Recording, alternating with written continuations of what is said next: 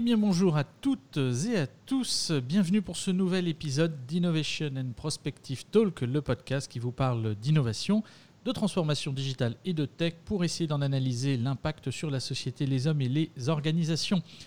Ce podcast est à retrouver sur notre site internet innovationtalk.tech, donc www.innovationtalk.tech, ainsi que sur l'ensemble des plateformes de podcasts comme Apple Podcasts, Deezer ou encore Spotify. Si vous aimez ce rendez-vous hebdo d'analyse de la tech, on vous invite tout simplement à mettre 5 étoiles, un pouce vers le haut, à partager cette émission sur les réseaux sociaux, que ce soit Facebook, Instagram ou LinkedIn. Un seul mot-clé pour ça, hashtag IPT podcast tout attaché, Innovation and Prospective Talk podcast tout attaché. Alors je dis nous parce que je ne suis pas seul aux commandes, je suis Mathieu de Boeuf-Rouchon et je suis accompagné d'Emmanuel Le Neuf de Flash Tweet et de Lionel Tardy et aujourd'hui de Raphaël Catan, grand témoin de l'épisode que nous allons aborder, mais je te laisse l'honneur Lionel. Bonjour Emmanuel, bonjour Mathieu, bonjour à toutes et bonjour à tous, bonjour Raphaël également, que je ne t'oublie pas. Aujourd'hui, le thème de ce talk donc sera sur le retail et plus particulièrement un débrief du Retail's Big Show, rendez-vous mondial du retail à New York chaque année, début janvier, juste après le CES. Pour cette occasion, nous recevons donc Raphaël Catan, qui est directeur conseil associé chez Talenco euh, et habitué évidemment de ce show annuel. Mais avant, Mathieu, nous sommes en ligne bien sûr avec Emmanuel Leneuf. Et oui Lionel, merci. Alors bonjour Emmanuel, euh, je rappelle Emmanuel que tu es la fondatrice et rédac chef du Flash Tweet. Le Flash Tweet c'est la matinale digitale sur Twitter de la Transfonum. C'est un rendez-vous quotidien du lundi au vendredi à 7h30 mais je crois qu'au regard du confinement actuel c'est plutôt à 9h en ce moment. Alors pour information Emmanuel, vous concorde, vous concocte pardon, chaque jour les 10 informations clés à ne pas rater sur l'innovation. Alors une question pour toi Emmanuel. Qu'est-ce que tu nous as compilé cette semaine? Alors, merci Mathieu pour euh, cette introduction. Bonjour à toutes et à tous. Je suis très heureuse de vous retrouver pour cette première chronique du Flash Tweet avec les infos essentielles de la semaine sur le front de l'innovation et de la transphonum. Alors, à J-7 du confinement total et alors que chaque jour nous apporte son pesant de mauvaises nouvelles, je commence avec une information positive qui est comme une bouffée d'air frais dans un pays asphyxié par le coronavirus. Alors que les hôpitaux sont complètement saturés en Italie, une note d'espoir est venue de start-up et de Fab Lab spécialisés dans l'impression 3D qui pallient le manque d'équipement dans les hôpitaux. Donc en Italie, ce pays qui est le plus touché pour l'instant par le coronavirus, totalement saturé, sont imprimés en 3D des valves de respirateurs pour une somme modique de 1 dollar pièce contre 11 000 dollars habituellement. C'est la start-up Isinova qui s'est fait remarquer, mais elle n'est pas la seule sur le terrain. D'autres comme Copper 3D ont publié un fichier pour imprimer des masques de protection dont la France a cruellement besoin en ce moment. Un exemple dont on peut s'inspirer euh, aujourd'hui dans l'Hexagone. Et donc, si la tech, couplée en l'occurrence avec un élan de solidarité, était au final la grande gagnante de cette terrible pandémie qui frappe le monde entier, c'est une question qui est ouverte et euh, on y reviendra un peu plus tard. Mais en Italie toujours, la vie sociale donc a repris forme en ligne. Depuis le début de la crise, le nombre d'appels téléphoniques et de messages envoyés sur WhatsApp ont bondi de 20%, alors que les personnes âgées sont encore plus esselées que d'habitude dans cette crise. Certains aidants les initient à leur premier appel vidéo sur iPad afin de renouer le contact avec leurs proches. Sur WhatsApp, on se partage aussi des recettes de cuisine tout en luttant contre les fake news. Digital first, on le voit, le digital est au centre de cette euh, crise et de cette crise sanitaire euh, qui est euh, qui s'avère particulièrement importante. Cette semaine donc a été marquée en particulier en France par le, le, le fait qu'il fallait s'organiser en ligne avec une adaptation au télétravail à la vitesse de la lumière, un peu contraint et forcé. Sans surprise, on a appris que Microsoft avait profité à plein de ce contexte inédit et exceptionnel. Euh, Microsoft Teams, l'outil collaboratif de Microsoft, compte désormais 44 millions d'utilisateurs, plus du double de ce qu'il avait en novembre 2019. Mais Slack, son grand concurrent qui a adopté une interface plus simple, n'est pas en reste puisqu'il a gagné 7000 clients depuis le début de la crise du coronavirus. Alors en France, en France donc qui est entrée, comme vous le savez, cette semaine en confinement total, des applications permettent de briser l'isolement et de pallier à la fameuse euh, distanciation sociale euh, qui nous a été imposée par euh, la pandémie. On peut citer Netflix Party pour regarder ses séries à plusieurs, virtuellement bien sûr, ou un équivalent de Skype équipé de quelques jeux afin de prendre l'apéro entre amis à distance. Parions que cette application va avoir un succès fou. Et on se demande bien ce que serait ce confinement sans le digital et la tech. La tech plus que jamais au service de la lutte contre le coronavirus, puisque Israël va utiliser les moyens de lutte antiterroriste contre le coronavirus, alors que Taïwan a prouvé l'efficacité des mesures de mesures très coercitives, mais qui s'est aussi appuyé euh, sur la tech pour euh, endiguer euh, le virus, Israël va déployer Net Cyber Tech Monitoring pour localiser les personnes qui ont été en contact avec les porteurs du virus. Et parce que lutter contre la viralité des fake news est aussi un enjeu vital, Twitter supprime les tweets de stars qui partagent des fake news sur le coronavirus. Dans sa lutte contre la désinformation, le réseau social n'a pas hésité à couper le sifflet à des comptes en vue comme le sulfureux John McAfee ou le shérif David Clark qui a appelé les bars et restaurants à défier la loi et à réouvrir. L'impact de ces tweets de la part de personnes influentes pouvait être désastreux et Twitter, exemplaire depuis le début de la crise également avec ses salariés qu'il a mis en télétravail en totalité, n'a pas hésité une seconde avec de nouvelles règles éditées mercredi dernier. Euh, pour les informations vérifiées, Twitter a créé un flux spécial Covid-19. On ne sera jamais assez vigilant. Je termine cette chronique avec le hashtag On applaudit, un phénomène né sur Twitter à suivre et à partager si vous n'en avez pas encore entendu parler. Euh, alors, le hashtag On applaudit, c'est quoi? C'est un rendez-vous tous les jours à 20h sur votre balcon, donc vous pouvez tous le faire euh, rendez-vous à 20h sur votre balcon, à votre fenêtre, peu importe, pour applaudir en masse le personnel soignant qui se bat tous les jours contre ce satané virus avec les moyens du bord. Et je peux vous dire, euh, quand je vois les réactions sur Twitter, que ça leur donne du baume au cœur quand ils voient ces vidéos qui circulent avec les gens qui sont à la fenêtre pour les applaudir. Voilà, c'est fini pour aujourd'hui. Si vous voulez en savoir plus, vous pouvez retrouver le Flash Tweet Hebdo sur @FlashTweet et sur le site du Flash Tweet. Je vous retrouve la semaine prochaine. En attendant, pour des, nouvelles fraîches tous les matins, sauf le week-end, rendez-vous sur Flash Tweet, donc demain à 9h, comme tu le disais Mathieu, et à 19h30 pour le euh, replay. À vous les studios pour la suite de ce podcast Innovation et Prospective Talk 100% Transphonum. Merci Emmanuel. Euh, effectivement, grosse densité d'informations dans, ta tribune et donc je vous invite tout simplement à repasser le replay euh, de ce podcast pour que vous puissiez mémoriser l'ensemble des, des, boîtes que tu as citées, des startups et de tous les services. Je ne vais pas trop digresser parce que je sens que Lionel est derrière dans ce côté pour nous parler du Retail's Big Show. C'est bien ça, Lionel? Eh bien Mathieu, tu as raison, il ne faut pas trop digresser. Le Retail's Big Show, qui est organisé tous les ans en janvier par la National Retail Federation, la NRF, à New York précisément, c'est en fait au retail ce que le CES de Las Vegas, quelques jours avant, est à l'électronique grand public et à l'innovation. Il rassemble tous les grands acteurs des retail du monde entier et chaque année, on reçoit, sous des formats différents, Raphaël Catan, qui est directeur conseil associé chez Talenco, une équipe spécialisée dans la transformation digitale des entreprises. Il vient aujourd'hui nous débriefer ce show annuel. Bonjour Raphaël. Cette introduction. Bonjour Mathieu. Salut. Alors on est tous, euh, bah, tous chez nous, hein, tout simplement, puisque Covid oblige, nous sommes tous à demeure, et c'est là la magie du podcast, puisqu'on est en mesure bah, d'échanger et de poursuivre l'aventure d'Innovation and Prospective Talks. On vous invite d'ailleurs à partager la bonne parole, à partager sur les réseaux sociaux, sur LinkedIn, sur Facebook, sur Twitter avec euh, le hashtag IPT, podcast directement. Voilà, comme ça vous pourrez bah, partager cette euh, bonne, euh, bonne parole. Alors en même temps, Lionel, Raphaël, on va parler quand même du plus gros salon du retail. Qu'est-ce qu'on en retire? Quelles sont les questions? Et pour ça, donc cet invité qu'a présenté Lionel avec brio. Mais je voudrais te poser la première question. Raphaël, Raphaël, à New York tous les ans, cette grande messe.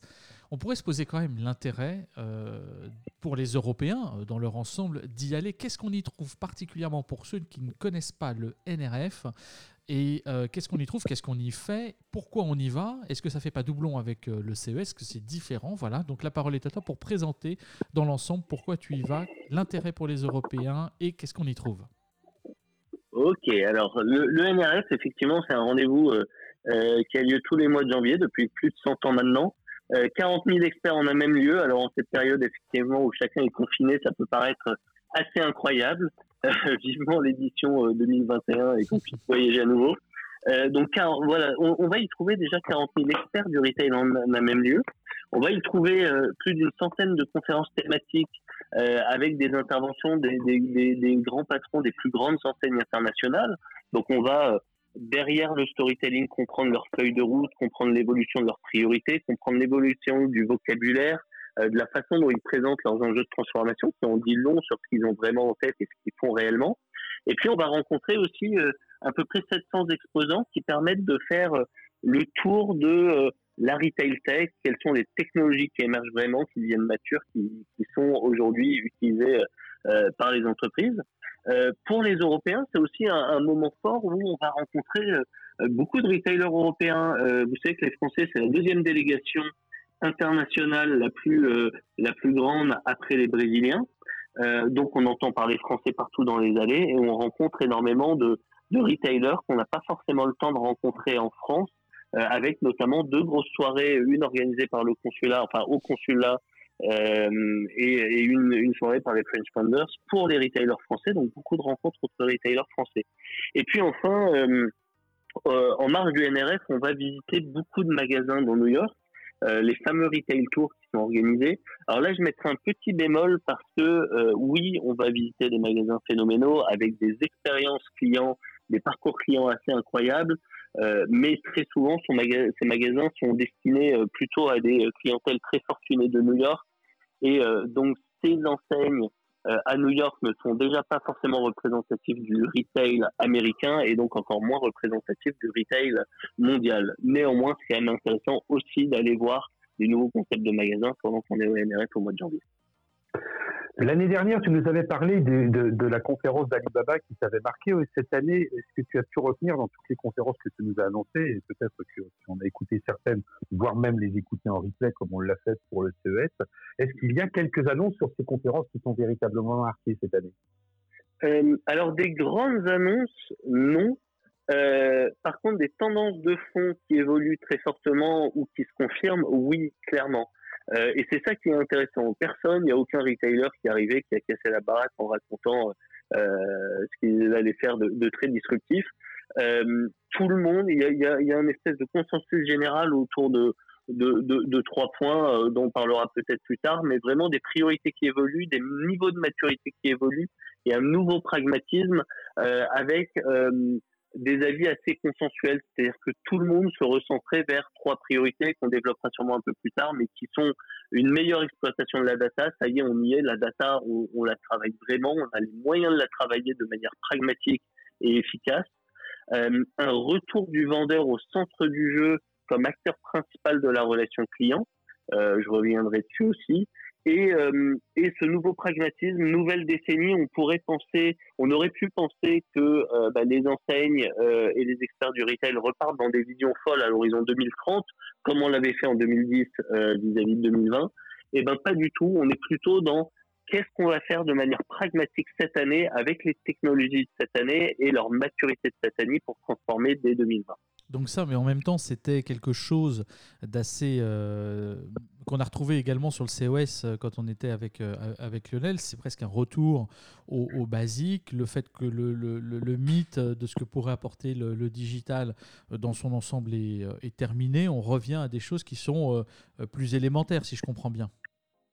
Oui, alors plus élémentaire, pas forcément, plus on fait avec des technologies plus poussées. Oui, j'utiliserais plutôt le terme de nouveau pragmatisme. Mm -hmm. C'est-à-dire qu'on arrête de partir dans des visions folles. Ça n'empêche pas les entreprises d'avoir des visions ambitieuses à l'horizon quelques années, mais on fait pas de surpromesses sur la tech, on fait pas de surpromesses sur la transformation. On regarde pragmatiquement ce que le consommateur souhaite cette année et comment la technologie permet d'améliorer et de répondre à ce consommateur dès cette année. La technologie et les parcours clients en général. Alors en même temps, oui, pardon, vas-y Lionel, vas-y. Non, non, non, non, mais moi j'ai une, une, remarque, puisqu'en plus ça, ça, fait, ça fait écho à l'actualité du moment. Euh, tout le monde a, tout le monde dit dans les magasins c'est compliqué parce qu'il y a quand même des salariés qui ont, euh, euh, qui ont aussi peur d'être contaminés parce que eux sont là toute la journée. Euh, bien sûr, vous étiez en janvier, vous étiez protégé, mais Amazon Go Il qui a quand même développé aujourd'hui. J'en reviens pas. ah, bah non, ouais, mais, je l'avais au bout de la langue, Lionel, je l'avais. Amazon, Amazon Go qui est quand même très présent sur le territoire américain. Est-ce que dans les allées du, du, euh, du Retail Big Show donne d'une certaine façon le là sur une certaine forme de commerce. Je suis pas en train de dire que euh, on va choisir son jean à la mode Amazon Go, mais euh, dans tous les, les, les, commerces de proximité alimentaire qui aujourd'hui se recentrent dans les centres-villes, est-ce que c'est pas un nouveau modèle qui est en train véritablement de se répandre et qui commence à être adopté par d'autres ou dont la réflexion finalement peut-être passe passe les frontières de, de la simple enseigne Amazon? Hmm. Alors, eh ben, Amazon Go, c'est un vaste sujet, c'est effectivement très intéressant. Euh, il y a eu un match euh, à New York au mois de janvier euh, entre Amazon Go et Trader Joe's. Trader Joe's, c'est l'enseigne historique de produits alimentaires plutôt sains, plutôt avec un, un, vrai aspect social de cette enseigne. Les bananes n'ont pas changé de prix, elles sont à 19 cents depuis 13 ans. vous avez énormément d'équipes dans les magasins, tout l'inverse d'Amazon, qui sont là à servir les clients, à réimplanter. C'est des personnes issues de la, euh, réinsertion. Euh, dans les rayons, euh, ils, vous demandent entre deux réimplantations si vous avez besoin d'aide en criant Anybody needs help, uh, I can help you if you want, ce qui est assez exceptionnel. On n'a jamais vu ça dans des enseignes euh, en France. et donc il y avait ce match, les magasins Amazon Go très intéressant que tout le monde allait voir, mais finalement assez vide avec peu de références. Et ces magasins Trader Joe's ultra vivants.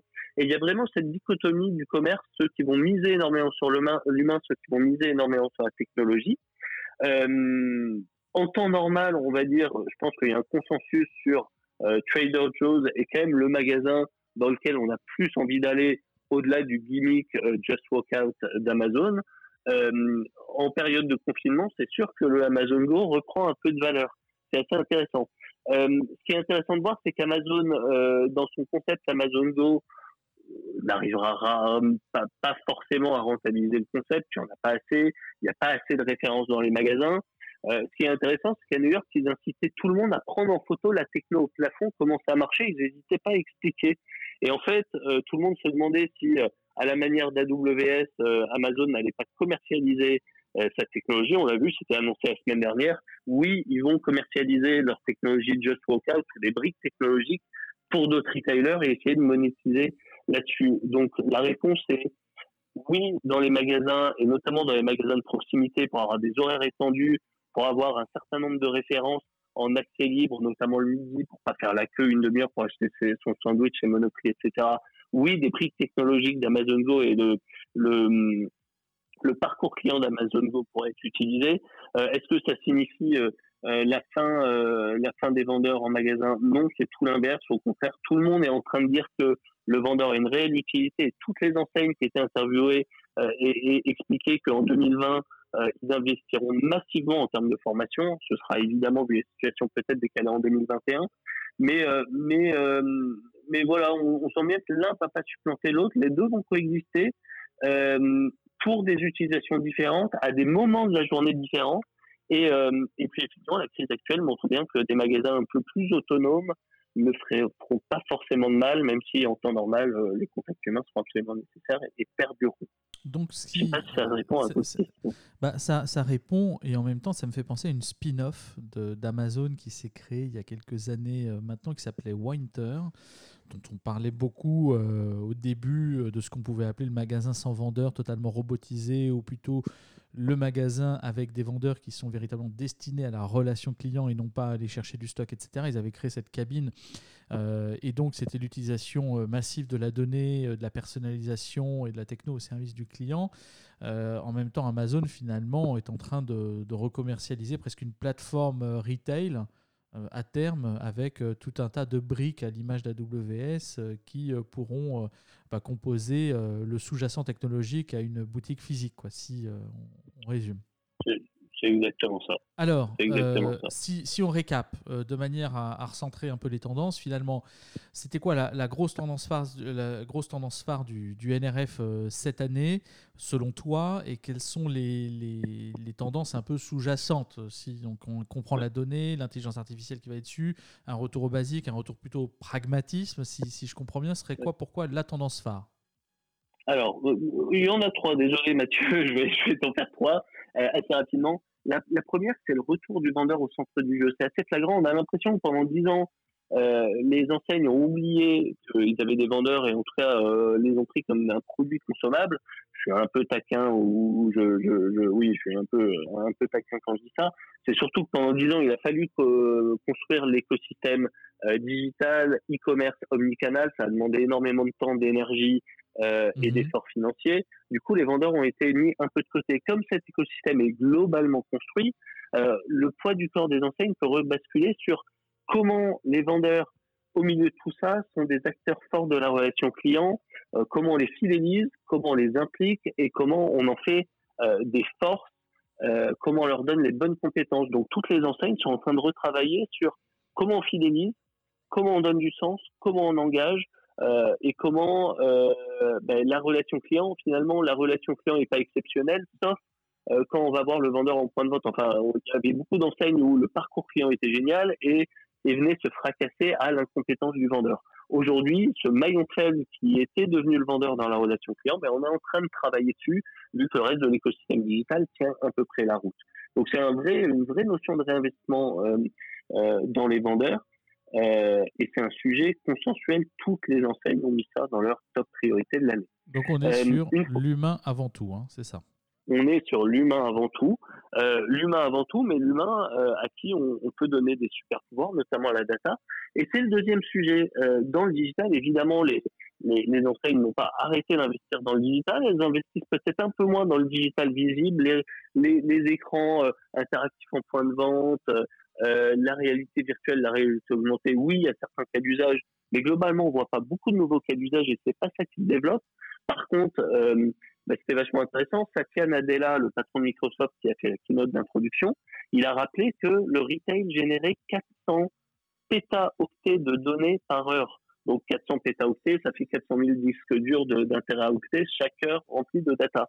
Donc tout l'enjeu, c'est effectivement comment on investit dans euh, l'intelligence artificielle, dans les algorithmes prédictifs, pour donner la bonne data à la bonne personne au bon moment. Et la bonne data à la bonne personne au bon moment, c'est évidemment les dirigeants, c'est évidemment l'équipe marketing, mais c'est aussi à quel moment on donne quelle data au vendeur pour qu'il soit capable de driver la décision d'achat du shopper. Et donc, il y a énormément de choses là-dessus.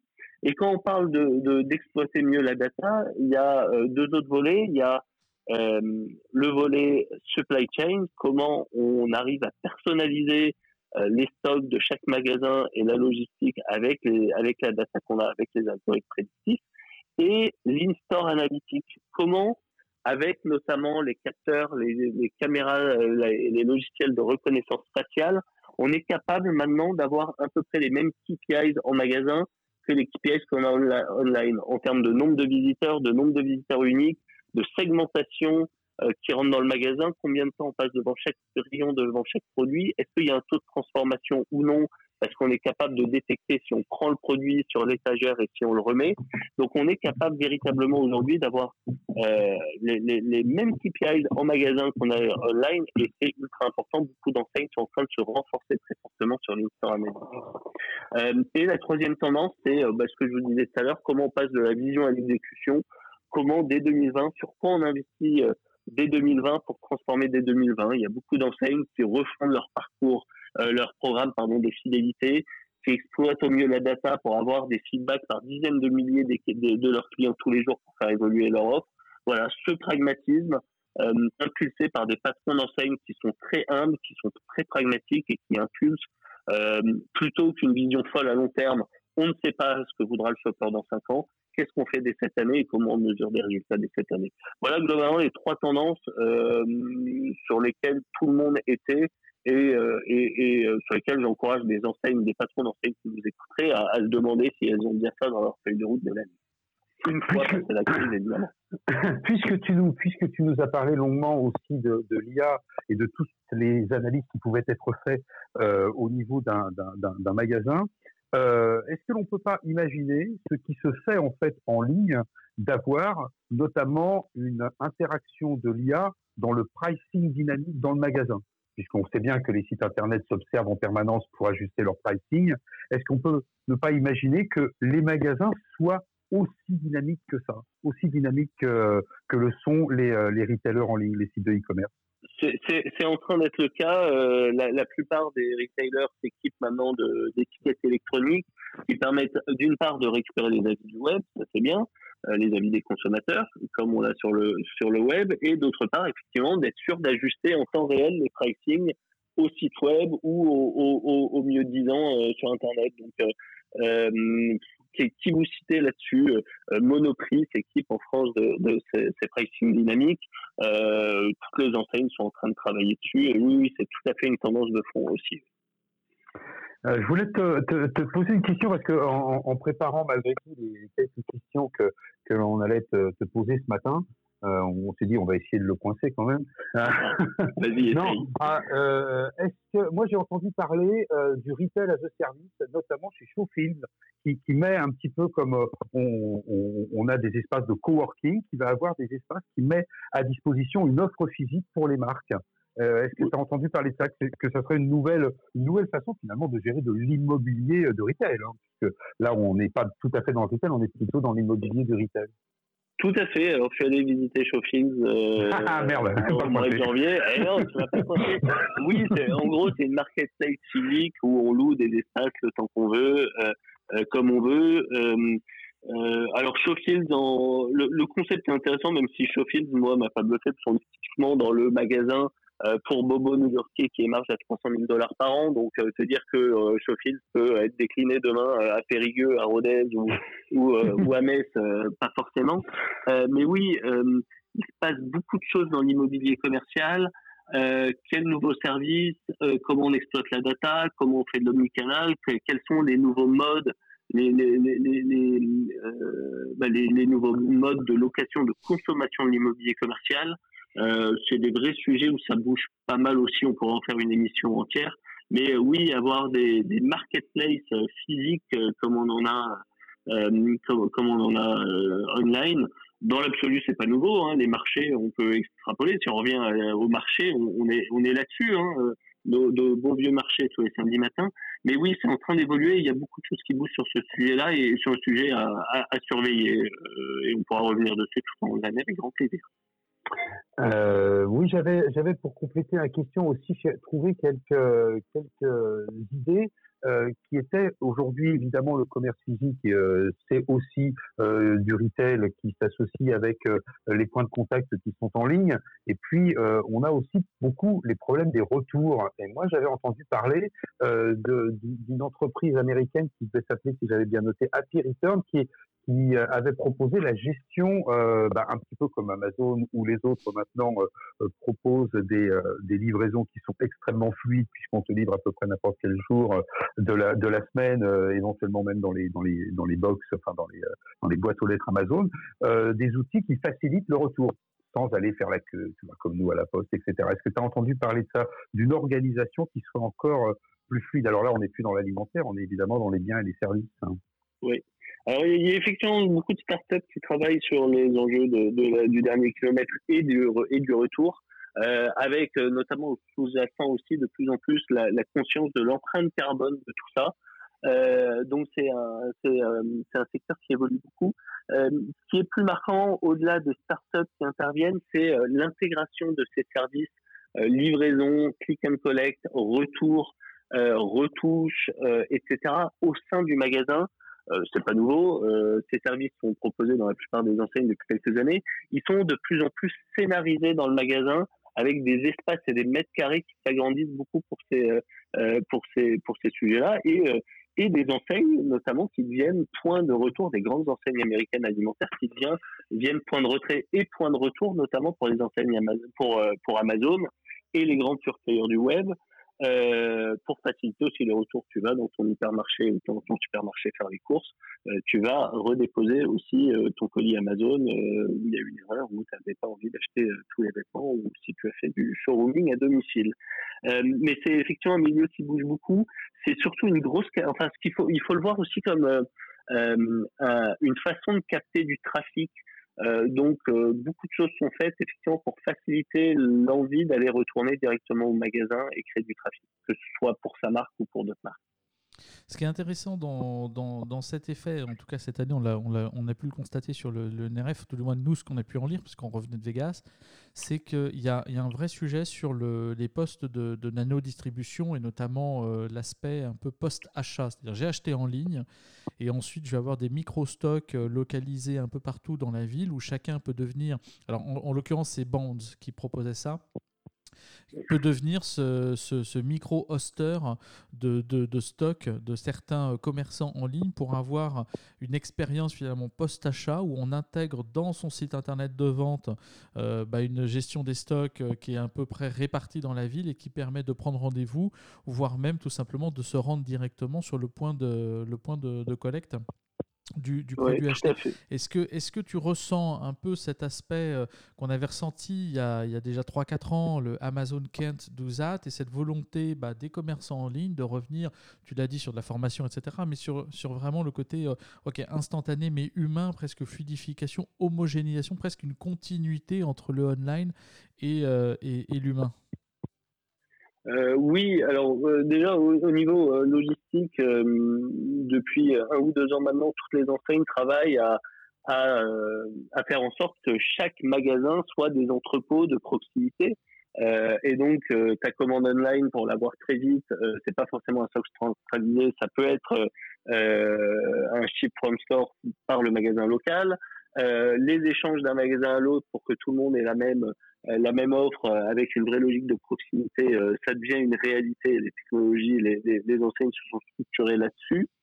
Euh, et puis après, effectivement, il y a énormément de sujets sur l'équipement du vendeur euh, pour que le vendeur ait toutes les informations sur le client, son historique online, et le client, le vendeur soit capable aussi d'onboarder le client sur l'écosystème online de l'enseigne, ou si le client a commencé un devis ou à mettre des affaires, euh, des articles au panier online, comment on poursuit l'expérience en magasin avec le vendeur qui a la bonne info au bon moment. Donc euh, les vendeurs maintenant sont équipés de tablettes ou de devices mobiles, ce qui est absolument nécessaire. Ils savent gérer le stock, ils ont une visibilité précise sur les stocks, où sont euh, les produits, comment, pourquoi. Ils peuvent les déplacer, ils peuvent les envoyer directement chez les clients, ils peuvent les faire venir en magasin. Mais effectivement, mmh. cette expérience unifiée où il n'y a pas un stock par magasin et on y va au petit bonheur la chance, ça c'est quand même quelque chose effectivement qui est plutôt derrière nous. Tu nous as beaucoup parlé, tu nous as beaucoup parlé des vendeurs et dans les éditions précédentes du NRF, évidemment, on, parlait beaucoup euh, de tout l'équipement digital in-store avec les écrans, les robots. Mais quid aujourd'hui euh, de tout ce qui est euh, paiement biométrique Est-ce qu'il y a une acceptabilité Est-ce qu'il y a eu déjà des, du test and learn autour de ces technologies? Il y a euh, en Asie, oui. Euh, aux États-Unis et en Europe, pas encore beaucoup.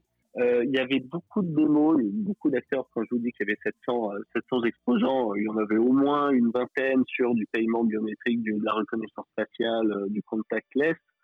Euh, quand on creuse un peu, on se rend compte que euh, les expériences sont encore à, à, à, au stade de POC, euh, au mieux déployées dans un ou deux magasins en essai, et quand on creuse encore, euh, s'il faut être RGPD compliant, euh, ça mhm. demande euh, d'utiliser son téléphone, etc.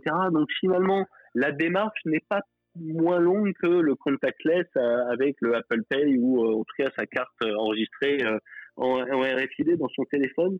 Donc je vais m'avancer un peu, mais honnêtement, j'y crois pas. Euh, oui, le développement du contactless, et on voit bien qu'aujourd'hui, on va être dans des sociétés, on va apprendre de cette crise du Covid et on va euh, être dans des sociétés de plus en plus aseptisées avec de moins en moins de contacts physiques et donc taper sur un clavier euh, son code de carte bleue, ça fait plus de sens. Euh, donc du coup, peut-être que parfois, dans certains cas, la reconnaissance faciale, ça fera plus de sens. Euh, le biométrique, ça pourrait faire plus de sens. aujourd'hui, ce que j'ai vu, honnêtement, m'a pas convaincu parce que c'est plus long que le contactless via son téléphone portable en RFID. Donc tu veux dire qu'effectivement il y a un problème de fluidité au bout d'un moment quand même, de capacité à avoir une, une techno, ou tout au moins un, applicatif qui soit pertinent puisqu'il arrive au bon moment et, et, en mesure d'apporter un, service efficient face à un besoin client. Oui. Oui, et c'est enfin aujourd'hui c'est c'est pardon, c'est RGPD qui euh, c'est RGPD qui fait que euh, aujourd'hui c'est pas ces systèmes de paiement euh, par reconnaissance faciale, par empreinte rétinienne, etc. Pour le, moment, pour le moment, mais pour je le, pense pour le moment, effectivement, la, la, le, le, sujet autour du, du Covid peut être intéressant parce qu'il y a beaucoup de cas où effectivement on voit que là, d'un seul coup, quand il y a besoin de contacter la population massivement, quand un retailer a besoin de contacter tous ses clients d'un coup, etc., bah, RGPD ou pas, il y a quand même besoin dans des situations d'urgence d'avoir des regroupements de fichiers qui font fi un peu de la volonté d'avoir tout simplement moment ou un autre de la, euh, bah, une validation, parce qu'il faut tout simplement contacter la population. Donc il y, a, effectivement beaucoup de sujets qui, qui vont être post-crise euh, et qui seront intéressants euh, à traiter. Alors, Totalement. Si on Totalement. on voit aujourd'hui, voilà, on, voit, on voit aujourd'hui les enseignes là en, en, phase RGP, en phase Covid ne respectent absolument pas RGPD pour informer un plus grand nombre. Euh, ce sera intéressant d'en tirer les enseignements et ça va peut-être pas du mauvais une fois de temps de bah, savoir. Non, totalement, mais même avoir des fichiers euh, qu'on pourrait appeler des fichiers urgence et qui sont la mutualisation de l'ensemble des bases de données d'un groupe pour contacter euh, dans des situations clés ou clairement identifier la population ou le parc client ou enfin qu'on puisse avoir la main et la capacité sans avoir de, problématiques juridiques derrière à traiter.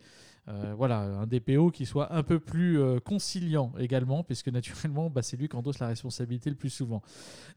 Pardon. Si on termine sur euh, quelques questions, et notamment une, on a, on a beaucoup parlé ces dernières années de, d'entertainment dans le retail, de retailment, euh, d'expérientiel, de boutique Instagrammable. Est-ce que finalement euh, tout ça, c'est pas euh, un bullshit world qui était finalement pas forcément essentiel, pas forcément visible, qui n'apportait pas de valeur, qui restait dans l'état de, de POC ou de MVP Voilà, c'est quoi ton, ton avis aujourd'hui sur, sur, ces, sur ces buzzwords ou ces, ces tendances qui globalement sont plus ou moins encore euh, présentes euh, alors, moi, effectivement, ce terme d'expérientiel, d'expérientialisation du point de vente me sort un peu par les, les, yeux parce qu'on l'utilise trop et c'est trop galvaudé. C'est comme Figital. Il y a un vrai, c'est comme Figital, exactement.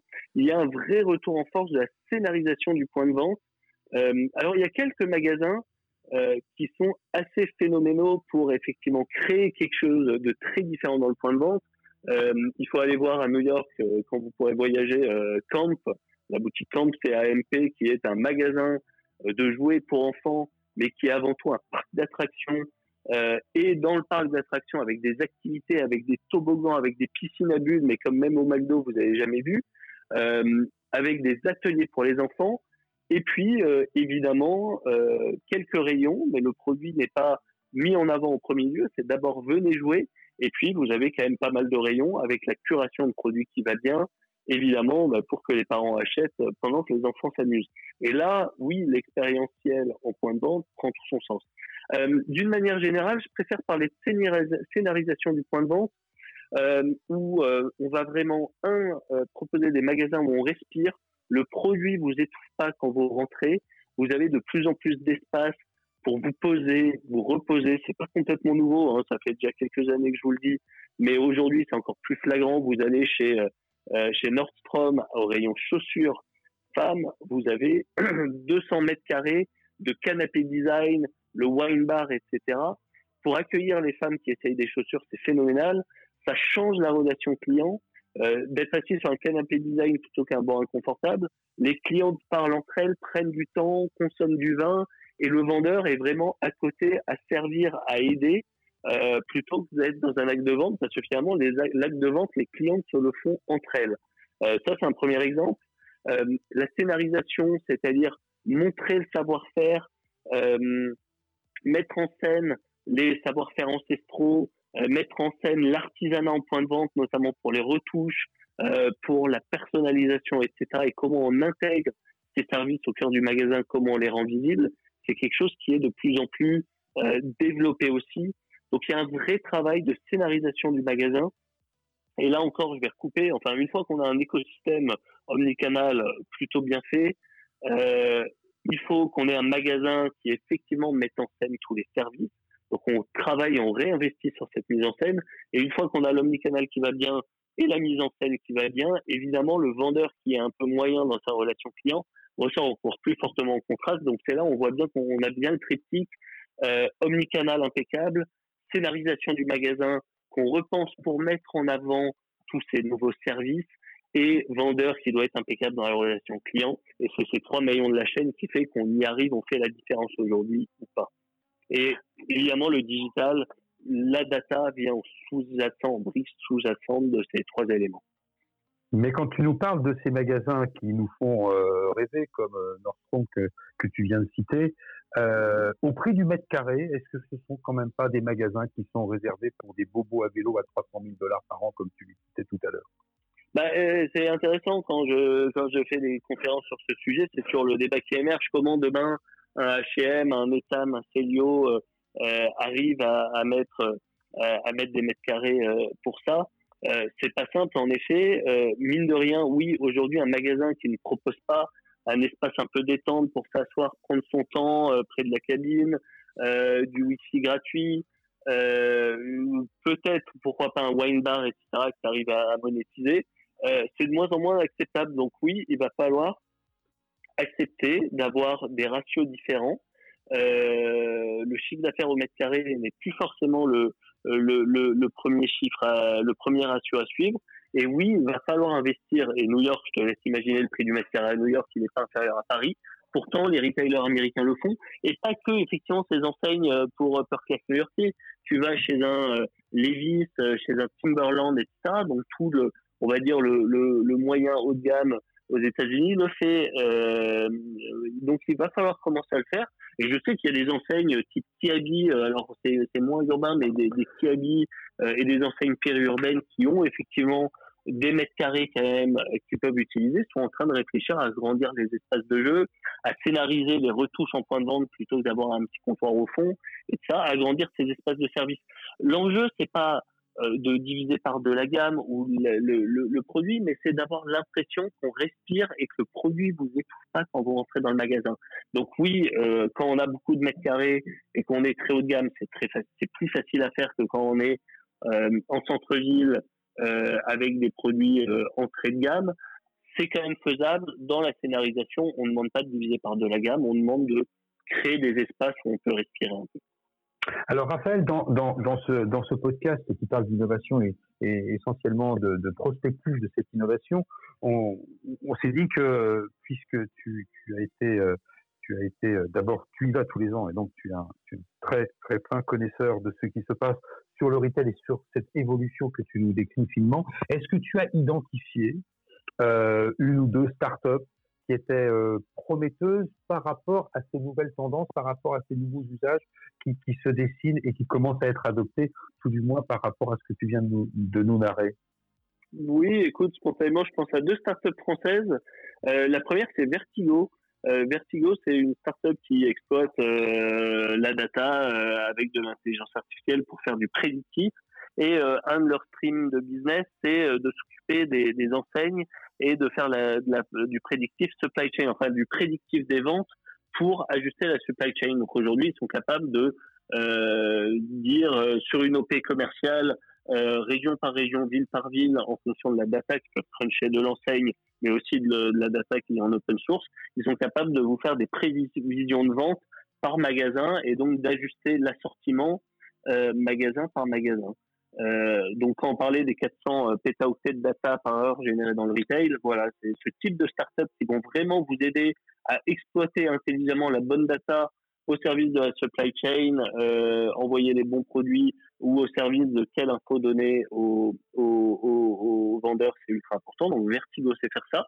Et puis une deuxième, euh, une deuxième startup qui s'appelle Place to Swap, qui vient euh, créer une plateforme de revente personnalisée euh, pour les marques, c'est-à-dire organiser euh, la seconde vie du, produit, soit online, soit physiquement au magasin. Je vais acheter et j'en profite pour ramener en dépôt-vente euh, euh, mes produits à vente d'occasion, etc. Donc on sait, on n'a pas beaucoup parlé de RSE cette heure-ci pendant ce, cette émission euh, de la responsabilité sociétale et environnementale. C'est évidemment toujours un sujet majeur. Toutes les enseignes sont en train de travailler dessus. La seconde main, euh, ça va être aussi en termes de business une priorité des enseignes à développer. Donc cette startup Place to Swap qui organise ça en marque blanche euh, pour les enseignes, elle travaille notamment en France avec Camailleux euh, et bien d'autres enseignes. voilà, j'avais envie de leur faire un coup de chapeau parce qu'ils organisent, ils créent des nouvelles activités clés en main pour des retailers qui ont déjà force à faire. Donc je trouve ça assez intéressant. Merci, merci Raphaël pour toutes ces, euh, tous ces précieux, euh, ce précieux feedback sur euh, ce salon incontournable. Alors merci à tous aussi d'avoir écouté Innovation and Prospective Talk. Je vous rappelle que vous pouvez nous retrouver sur Apple Podcast et vos différentes plateformes de podcast préférées, ainsi que sur notre site internet www www.innovationtalk.tech www.innovationtalk.tech vous pourrez retrouver l'ensemble des épisodes. Et si vous avez aimé cette émission mais aussi le podcast dans son ensemble on vous invite tout simplement à mettre 5 étoiles de préférence des pouces en haut plutôt que des pouces en bas. Vous vous abstenez hein, directement ce sera plus simple. Vous partagez également sur les réseaux sociaux Facebook Twitter Instagram tout ce que vous pouvez sur le hashtag, un seul hashtag IPT, euh, podcast directement. Donc hashtag IPT podcast, IPT podcast. Je suis Mathieu de Boeuf-Rouchon, accompagné d'Emmanuel du Flash Tweet et de Lionel Tardy pour cet épisode. Et Mathieu, aujourd'hui, nous recevions Raphaël Catan, le directeur associé de chez Talenco. Euh, encore une autre chose pour terminer ce podcast en cette période de Covid et de confinement. D'abord, prenez soin de vous. Et puis la semaine prochaine, justement, nous parlerons d'éducation et d'enseignement supérieur à l'heure du confinement.